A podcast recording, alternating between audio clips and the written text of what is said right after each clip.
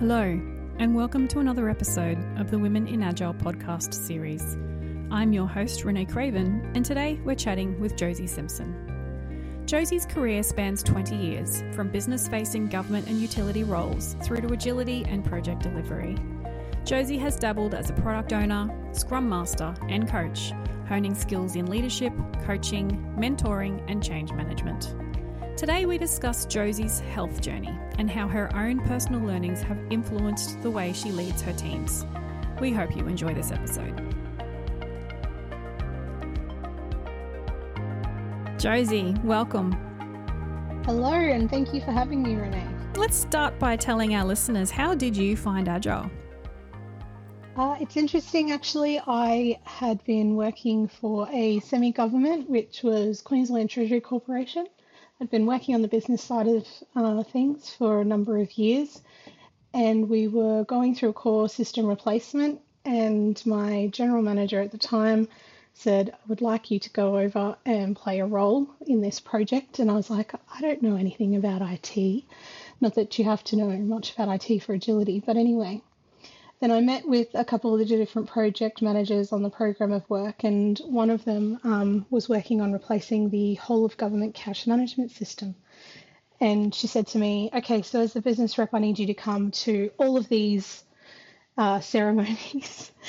And I was like, okay, what's that? What's a stand up? What's a sprint review? What's a this and that? So I was totally thrown in the deep end.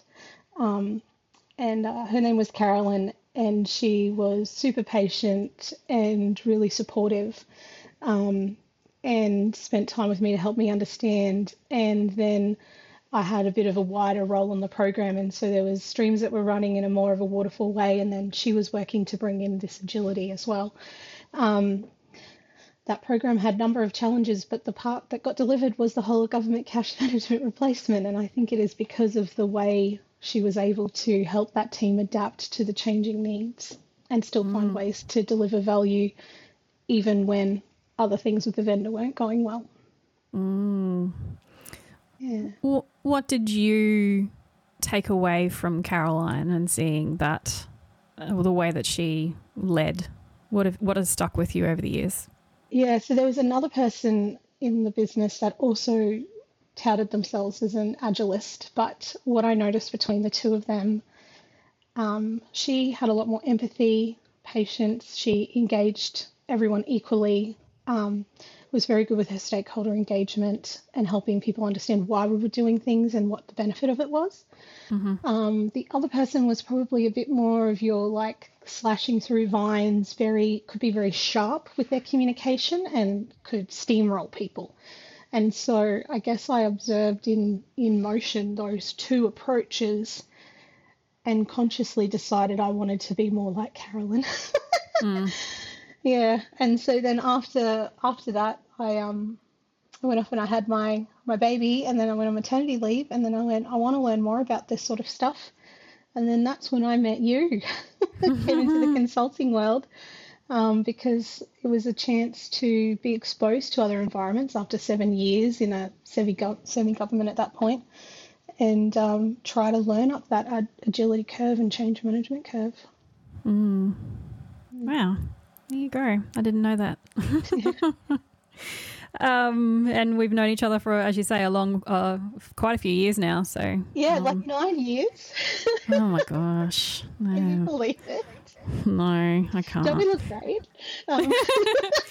we we look better now than when we did nine years ago, surely. Uh, so, what have you observed uh, about the role of women in agile community over the years? I remember that. Um, so interestingly, I had those two women in that example back in you know 2010, even 2009, and um, and I I think I maybe took for granted how rare that was at the time. Mm. Um, and when I then joined consultancy later and started going in and entering other environments, as a woman wanting to enter the agile space, I was I started to receive quite a lot of resistance and a lot of um, people sort of questioning my place in the community um, based on my background and my experience. Um, and I had to really work, I guess, to to show that value and position myself as different. And um, and again, taking in a lot of observations of how other people were working at the time, sort of making conscious decisions on what what I would take from that, or you know what I would learn from that, and what I maybe wouldn't do, what I would do, um, and adapting and evolving myself. And then was really grateful for people like yourself and others who also reached out and helped me with my growth and gave me, you know, personal coaching in real time. Because I think if I didn't have that, I probably wouldn't have stuck it out because mm. it was really challenging. Um, but then here we are, like, you know, nine years later, and sometimes I am still the only female in the room or one or two.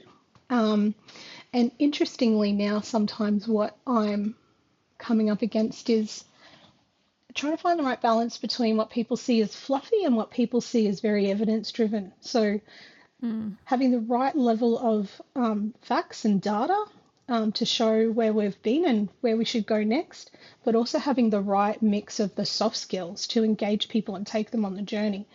And depending on the leaders you're working with or the environment that you're in, that balance has to change in terms of what people respond to or not. Um, and yeah, I I would love to see the community continue to grow more. Mm. Yeah. yeah. Not just be seen as fluffy. yeah.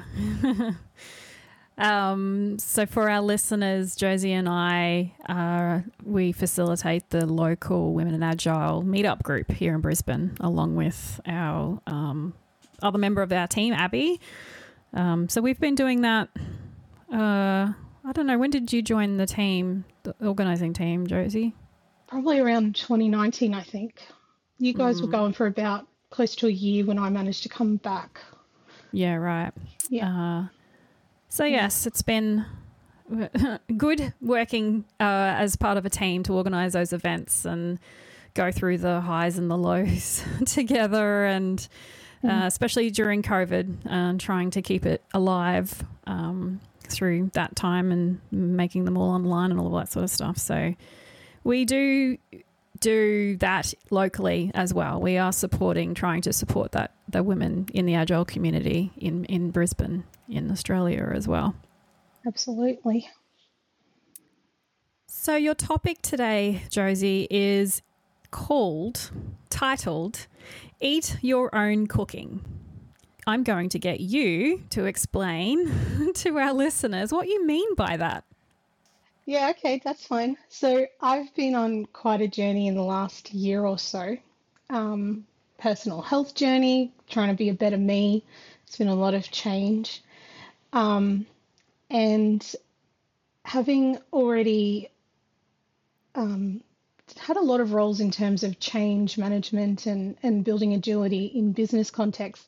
I found myself in a world of the unknown for the first time in a while with my health journey and um, having to rely on other experts and, and people to help guide me through that and, and have that trust. And it, w- it was a flipped position to the position I'm normally in, where I'm normally the one leading or the one with the knowledge or, or whatever um, or helping be that wayfinder. Um, and so being on the other side gave me, I think, another level of self awareness and empathy for when I'm working with people that are going through a high period of change, what it really feels like when you do get thrown back into that, that area that you don't quite know what's happening and how to um, take people through that. And so the reason why I called it eat your own cooking is because I might inherently know these inherently know these things, but I've had to apply them to myself. So like a chef might cook meals or whatever, you've got to taste your cooking along the way and make sure it's working. Um, in my coaching and my leadership, I've had to take a step back and go, is this working? And am I taking people on the journey? And am I being the wayfinder? Mm.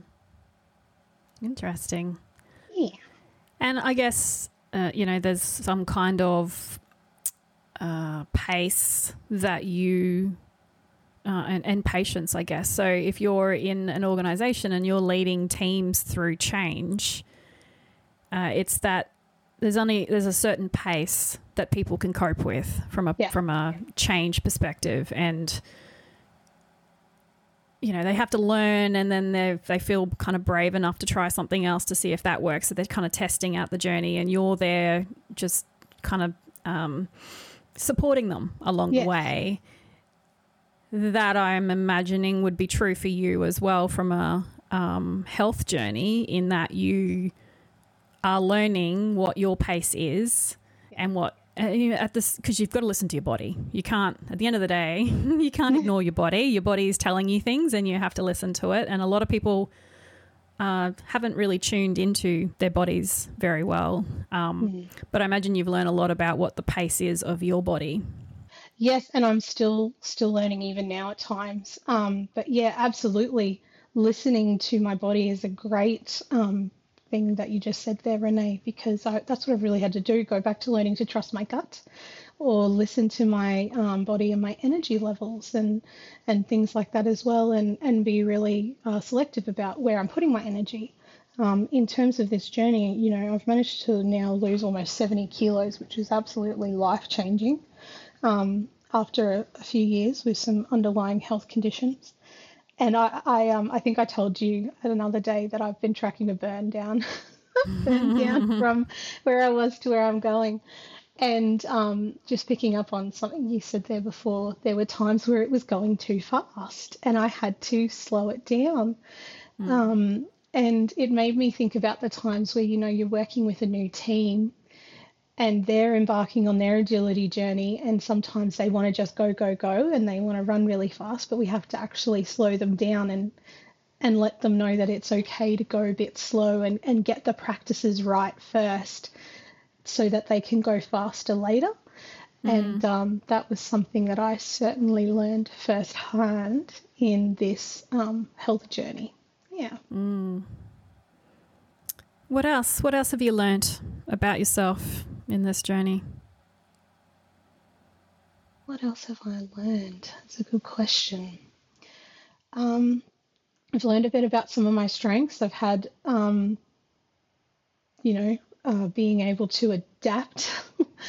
I've had to adapt everything from, you know, how I'm how I'm thinking about nutrition and food and taking the right vitamins and looking after myself. Um, I've had to had to prioritize rest at the right times so that I can be the best me. And I've I've had to really reflect on how I show up at times, um, and and making sure that again, because being in that leadership position and going through such a huge fundamental change, um, making sure that I am showing up with the, the best I can for my teams at the time, and and as I said, prioritizing where I put that energy uh, but then at other times, kind of just accepting where other things do need to go a bit slower, and that's certainly been the case um, in one of the environments I'm in at the moment. But we've we've made quite a lot of change in that year. It's really interesting when I look at um, the last year, the two things happening at once: taking up this new leadership role and prioritizing my health, and tracking through how the two things have gone. It's been really, really interesting. How have you um, managed, I guess, how have you communicated or have you communicated your own personal journey with your teams that you're leading? How, how have, how transparent have you been? Yeah, I've talked with some people. Um, others don't know completely, but I'm also I don't hide it either. Um, it's funny. Some people, well, obviously, people have observed changes. I, I look considerably different to what I did a year ago, um, and people have been super supportive, and and um, I've been really grateful for that, um, and encouraging as well. So yeah, and um, yeah, I think that there were kind of two choices I could have gone down when when I started this. I could have just kept it really private, or or I could be more transparent. And I guess transparency is something that I value, but it's also again finding the right balance in terms of vulnerability. You know, I don't want to just mm. share too much with people, but mm. um, yeah, just I've tried to mm. find the right balance of it. Yeah. So you mentioned a couple of things at the start of how you're leadership has uh, changed or how you've how you've put some of your learnings from your health journey into um, your leadership journey. Um, did you want to w- elaborate on some of those? You, you mentioned empathy as one of them. Yep. Um, yeah, so I guess in terms of when we're working with agile teams, we every individual has a part to play, and we're all accountable for the energy we bring to the team every day, and we all are accountable for the you know achieving the goals in the team. And um, but we all need to go through a journey on a personal level. So change really starts with you. Um, there's been times where I've, you know, when I came into this environment, I went on a sense making tour and listening tour to understand what was happening in the environment and, and what people felt was working and what wasn't working. Um, and and I had to then hone in and, and put some coaching plans together for certain people around where maybe the change actually needed to start with them.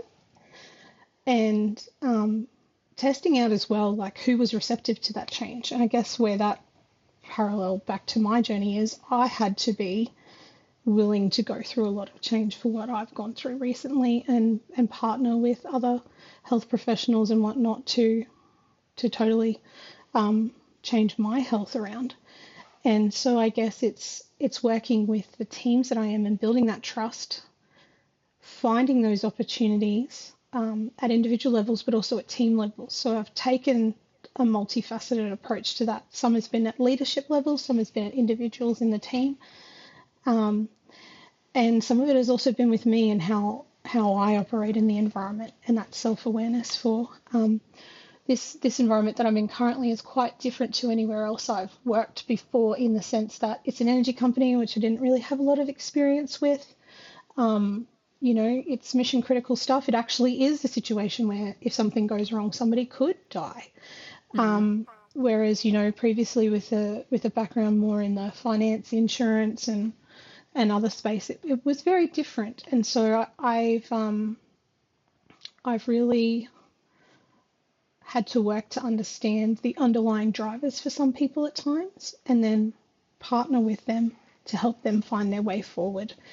Um, protect the things that are important too, like I say, mission critical stuff, do no harm, but also where there are some opportunities to to embrace that agility and be able to add value. Hmm. Hmm. And I imagine fear would have been a big thing that you experienced personally through this uh, health experience. Um, how? What are some of the personal? Uh, what What are some of the th- the tools that you've developed or practices that you've developed yourself to manage that fear? Yeah, that's a great question. Um, you know, one of the things I think we talk a lot about in our environments is like challenging your own fear of failure, right? Or fear of failure within teams and creating the right environment where failure is okay. Um, for me personally, going through this journey, that I had to come back to and reassess my own fear of failure. Mm. you know, is this going to work? Am I going to be able to do this? Um, and yeah, that's been that's been super interesting. Um, in terms of things that I have done, um, I've, you know, kept a bit of a journal, kept a bit of a, um, a journal of the things that have happened on a daily basis and the things that have worked and haven't worked, almost like some internal retrospectives at times. Um, you know, working out what kind of foods triggered certain immune responses or whatever. So by keeping a bit of a food diary and looking back at things, I was able to work out and find patterns. Um, just like what we would do when we're working with teams, finding, finding mm. patterns that enable or constrain them. Um, so yeah, so that's really helped me a lot. Um, taking taking more time for self care, um, and I think that's something I've noticed that people, especially in our uh, industry, need to do. We have to manage our energy. So coaches, change managers, people that people that help people through change need to make time for themselves as well because otherwise I think we seriously risk burnout and I've I've felt burnout myself a few years ago, and um, I don't want to feel that again. mm. So, um, so, and coaching other people on that. There's a couple of mentoring relationships that I have, and just helping other people also identify what are the things taking their energy, what are the things feeding their energy, and how do they find that balance. Mm. Yeah. In 2020, when I was doing my um, uh, exec grad certificate in um, leadership coaching and mentoring at QUT, we learned a model there for coaching which was called eFire and that one um, was a bit of a coaching framework. Probably it, it's grounded in a lot of frameworks that others will really know, but it talks about how you frame the discussion, how you go through inquiry. So it uses a lot of appreciative inquiry. You go through a reflection period, and then you go through, um, you know, what's the experiments going to be? That so what's actionable that the person can do, and then centered in all of it is energy. So through the conversation, what's building energy, what's drawing energy. Um, when you're asking questions of the coachee, noticing how their energy rises and drops based on the things they're talking about, and then helping them um, think through their own strengths that they can leverage to solve some of those problems. I found that one really interesting as a bit of a bit of a coaching model to use. Mm, mm. I was just thinking one of the things that is um, challenging in a team environment is managing or is acknowledging those energy levels within your team because I don't know about you, but you know, in the last couple of years, I've noticed teams' um, energy levels are quite low. Like they're they're pretty burnt out. not not they haven't hit rock bottom yet, but they're on their way, and it's challenging as a as a team coach to go. You, you, let's let's just take a break. Let's stop. Let's uh, do what we need to do in order to, you know, fill those energy buckets up again. Um, and it's really challenging when they've got the pressure from uh, f- from a delivery perspective to do things, and that's what they're focused on, and they're kind of ignoring their energy levels and how they're feeling themselves and how they're functioning as a team and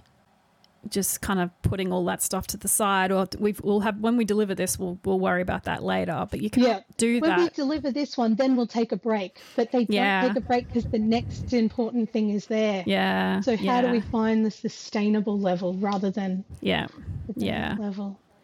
Yeah. And um, i mean in coaching there's a as a person you have that level of self you you develop that level of self-awareness and self-management. So you mentioned before how you know you're approaching your teams based on how you're feeling and you're managing that um, so that they don't see how you actually are feeling on on those some, some days yeah.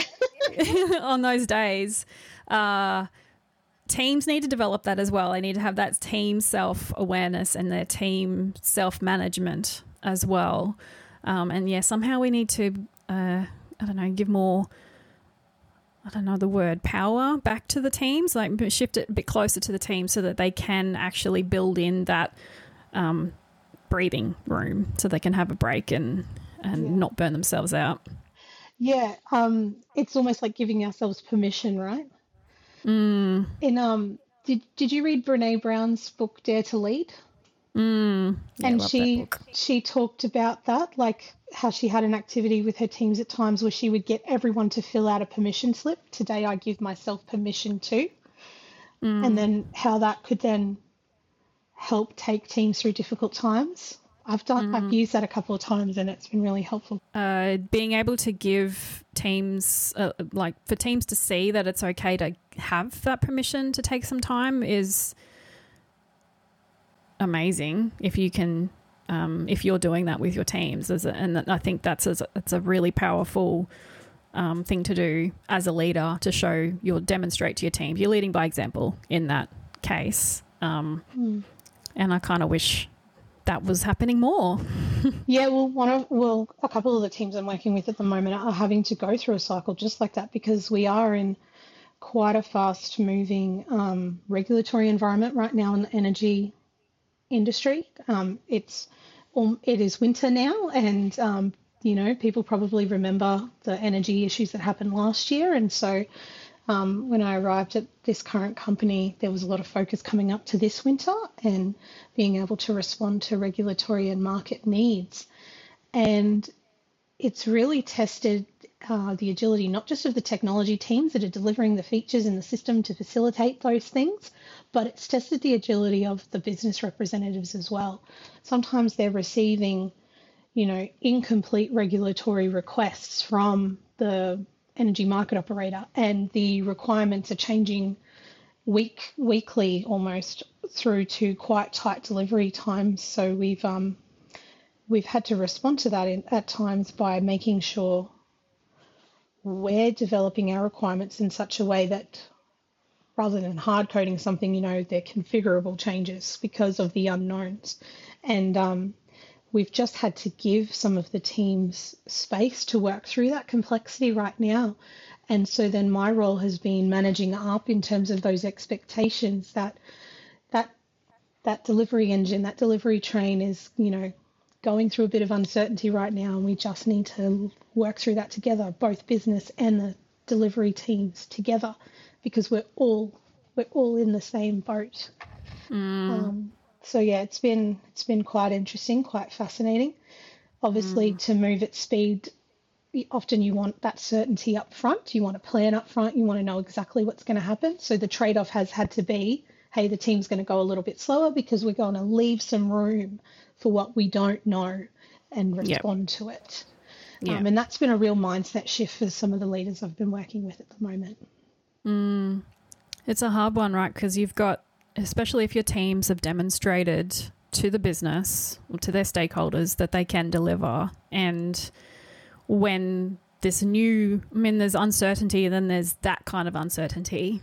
And when there's this new level of uncertainty, they're like, they need that, like you said, they need that space to find the approach that's going to support this new level of uncertainty when it comes to delivery and um, that means they're going to slow down. They're going to slow down a little bit, and it's it's recalibrating that relationship, I guess, to go. No, no, it's still they're still delivering. They're just uh, trying to save rework later. They're trying to um, save all that time they might spend later on fixing things and reworking things that um, they might not have done had, had they haven't had to do in the past. That's right.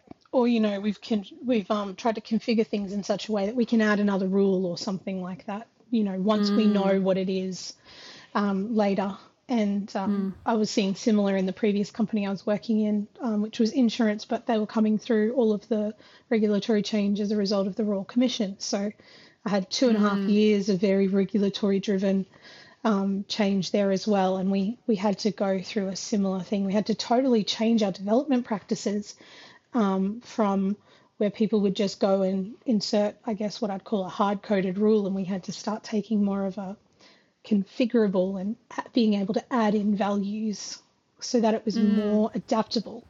Um, mm. And so that took partnership then, because at that time I was working as a product owner. So I needed to partner then with my development leads, and, and we had to actually change some development practices. And those leads drove that. But I had to understand the business environment and the regulatory environment to help drive that change. Um, yeah, that Sorry, you finish. Oh no, I was just going to say I, I hope that's a message that's. um, maybe resonates with other people because more and more people I talk to are facing really similar challenges at the moment. That was all I was going to say. Mm. Mm.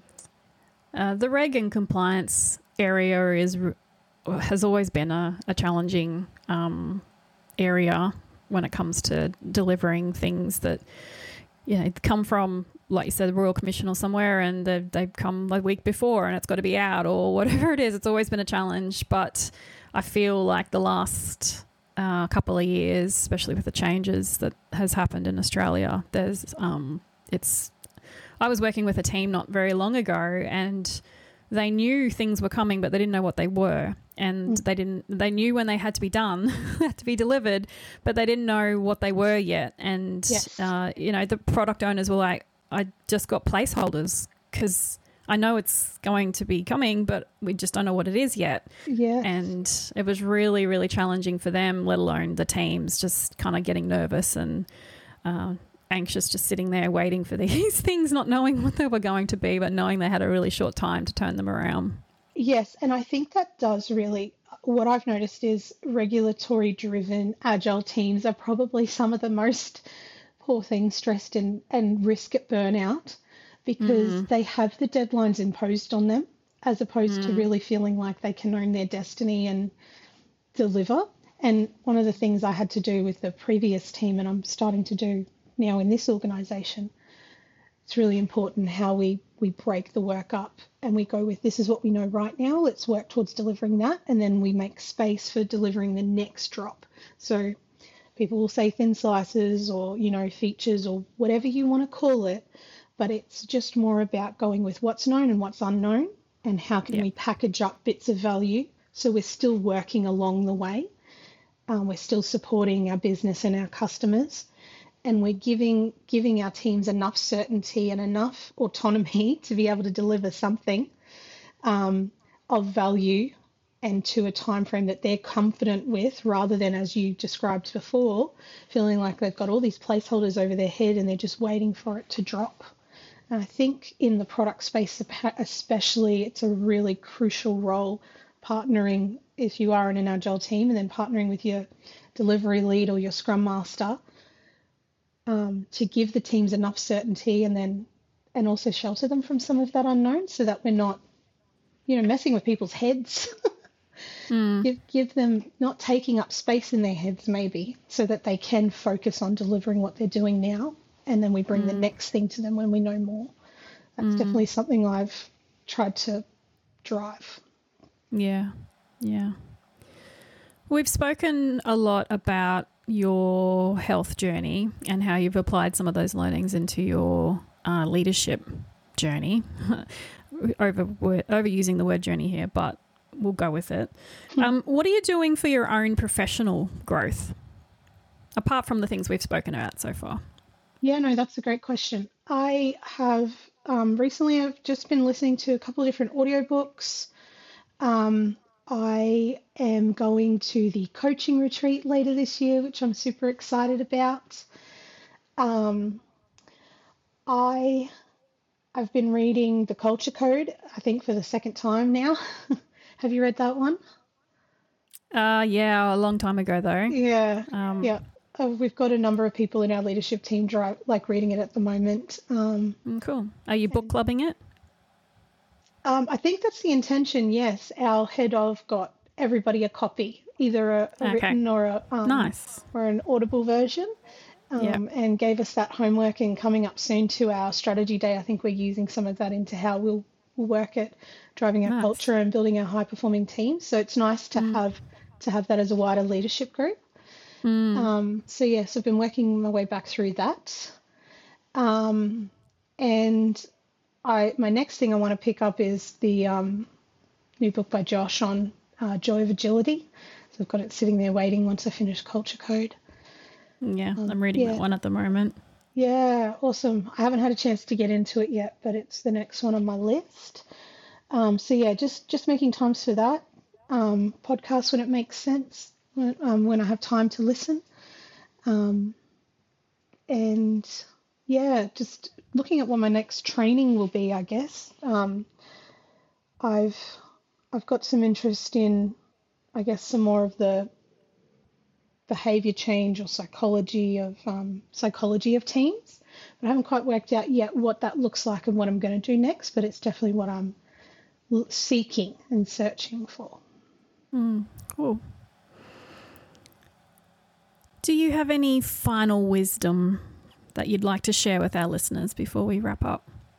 Yeah, I think as we talked about earlier, in terms of within the Women in Agile community, my words of wisdom would just be don't give up and find people that will support you, um, that will champion you.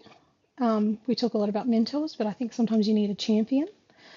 Um, and that will that will also give you feedback and help you on your journey.